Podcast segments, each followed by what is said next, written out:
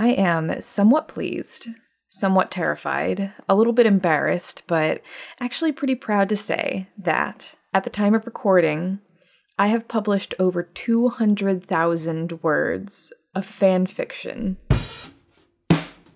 I'm not going to say what for or any identifying details about the fic itself.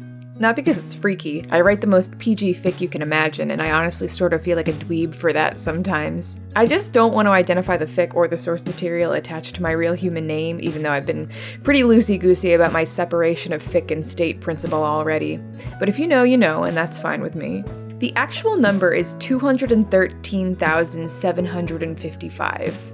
And that's just the words that I've published. I have plenty of unfinished chapters hanging around, so who knows what the actual word count is. And I did all of this in the last year and a half. Before that, I probably hadn't written more than 10,000 words in any given year.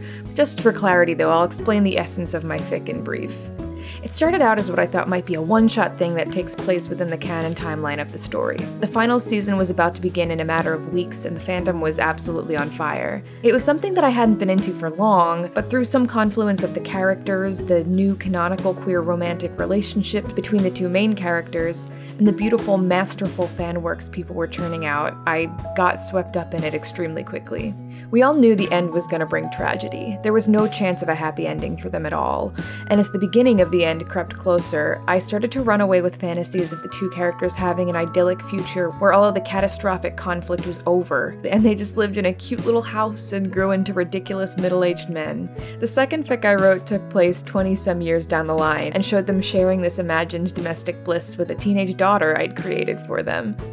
After that, I couldn't stop thinking about a wealth of moments that could have happened in the span of those years, so I started an episodic multi chapter fic where I could throw those moments whenever I thought of them, each chapter jumping all over the years around different stages in their long lives together. It was a domestic fantasy that acted as a salve for the pain I knew was going to befall them in the reality of their story. It could never be this, but it felt so nice to imagine it could have been. Before this, I'd only ever published a couple of short Les Mis fics in its heyday in 2013. It just wasn't something I did. Don't get me wrong, I've read an absolute metric fuckton of fanfic in my life.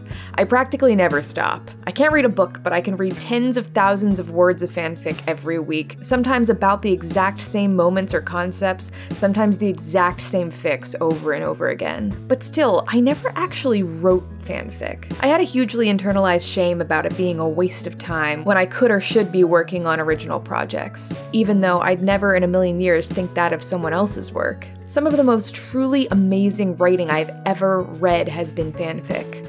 I've read fics that change the course of my day, that bring me joy, that saves me from a depressive rut. I've read fics that make me burst into full, real tears, and fics that have changed the way I think about characters, or their world, or our world, or the nature of love. And that's absolutely what kept me writing. I was doing for my readers what other fanfic authors had done for me. At least, if the comments were to be believed, I made dozens of people's days by updating and sharing my writing in the first place. The feeling that I was possibly having that same effect on strangers that so many strangers had had on me, it was invigorating. But that's the side of it that starts to make me bristle. That feeling I loved so much. Was it actually that I was happy to be making people happy? Sure, somewhat, but it's not like it was altruistic. I was getting quantifiable attention every time I posted, and really positive attention at that.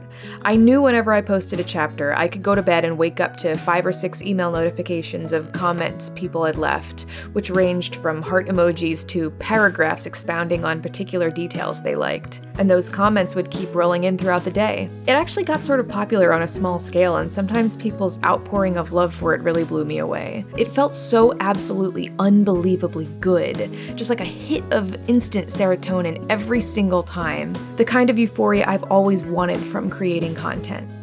And it does lie somewhere between this complex knowledge that my words are reaching some stranger out there and making an impact, and the very simplistic good feeling of getting the attention that I crave. I don't know where I acquired this shame for wanting attention, but it's pretty deep seated in me. It's not that I prevent myself from seeking it, but every time I post something online, be it a chapter of my fic or a TikTok or a photo of myself, there's a voice in the back of my head that berates me for being such an irritating, disingenuous attention whore. With this, though, it's gotten pretty easy to take the good feelings it brings in stride. Writing this fanfic is by far the thing that's made me happiest since I started it. For one, it offered a lifeboat for me as I prepared to find out how these characters' stories would end in the real canon. The source material was not a happy show. The ending was certain to be dismal and tragic, and we were just waiting for the final blow. The beautiful thing about it, though, was that the main characters were actually in a romantic relationship throughout the entire final season. So it's not even like fans had to grasp at straws to believe they were queer. A lot of fanfic centers around the getting together part of a relationship, but with them, that had already been taken care of all I could think about was a fantasy world where everything was fine. I could give them the life I wanted for them a mythical, quiet future where all they have to do is learn how to love each other, work through the shit, and settle into blissful domesticity. In that process, I got indelibly attached to them far more than any characters I've ever cared about before because I spent so much time digging in their psyches and in their relationship with each other and their friends. They've reached a status in my mind that is so tangible and lifelike that I often find myself sincerely wishing that they never even entered the situation that precipitated the events of the show, even though that would mean there would have never been a story in the first place. They're so real to me.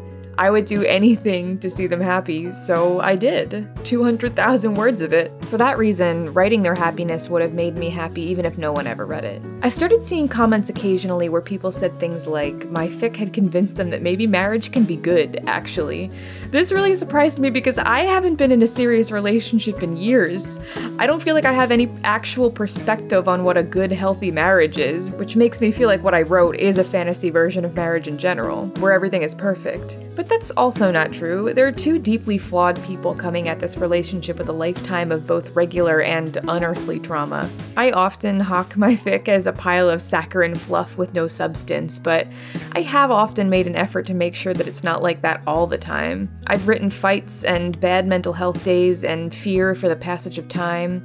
And you know, my parents will never know this, but I've actually done quite a bit of redemptive work on the behalf of aging parents who are struggling to learn how to let go as their child grows up which is something I give my own parents a lot of shit and no mercy for in real life.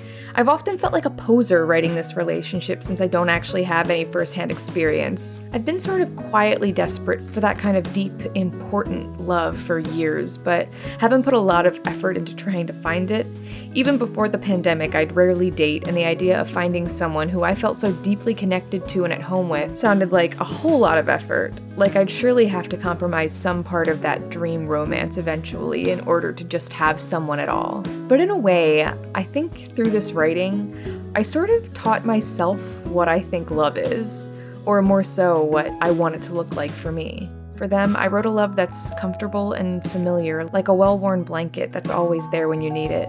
Maybe their lives aren't always easy, but their love for each other is, a thing they know they can always return to, that they never truly doubt, no matter how loud the voices in their heads scream that they can't possibly be deserving of it. It was pointed out to me that I wrote the story of two people who just really like each other a lot. There's a deep friendship as the foundation of their relationship, and I think, to me, that's the dream. I wrote for them my ideal love, and I didn't really notice until I recently had a reason to believe a similar future wasn't so far out of my grasp. Maybe one might argue that I could have done all this through an original project if one was really so adamant to tear down the validity of writing fan fiction.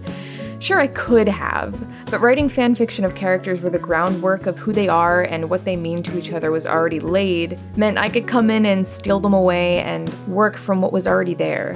If I had to put it in terms of quantifying and qualifying its space in my life and the time and energy I spent on it, which I don't have to do, but is something we're all deeply conditioned to do, I'd say that it was the most phenomenal exercise in characterization. I now understand these characters, or at least my versions of them, better than anything else I've ever written, and it has absolutely transformed my approach to the characters in my original project. Not to mention the sheer exponential increase in the volume I produced. I have a Google Doc that is 330 pages long. I was not writing like that before, that's just a fact. And now, as the source material itself has ended, I'm feeling my obsession enter that stage of quiet remission. It's definitely still lingering, and I think it will for a long while, but it does make me sad. This always happens when a buzzing fandom slowly collectively enters a denouement after the finale is released. Not to say it's gone, and not to say I'm done writing. I'm not. I'm still working on bits every day, but since I moved, I haven't been as prolific as I was in the peak of its popularity. One interesting result is that I'm feeling some of that passion I held for so long slink over to my original project as it looks for a place to go. I've recently gotten so much farther than I have in the last three years with it. I really think writing so much fanfic broke a dam in me that has been holding me back from just doing the writing, just getting words down even if they weren't perfect. With my fanfic, I never even had anyone read it over before I published it. When I finished a chapter, I'd read through it once for any glaring errors and then I'd just blast it off into the internet without a second glance. I think the catharsis of that loosened up my writing bone for the future.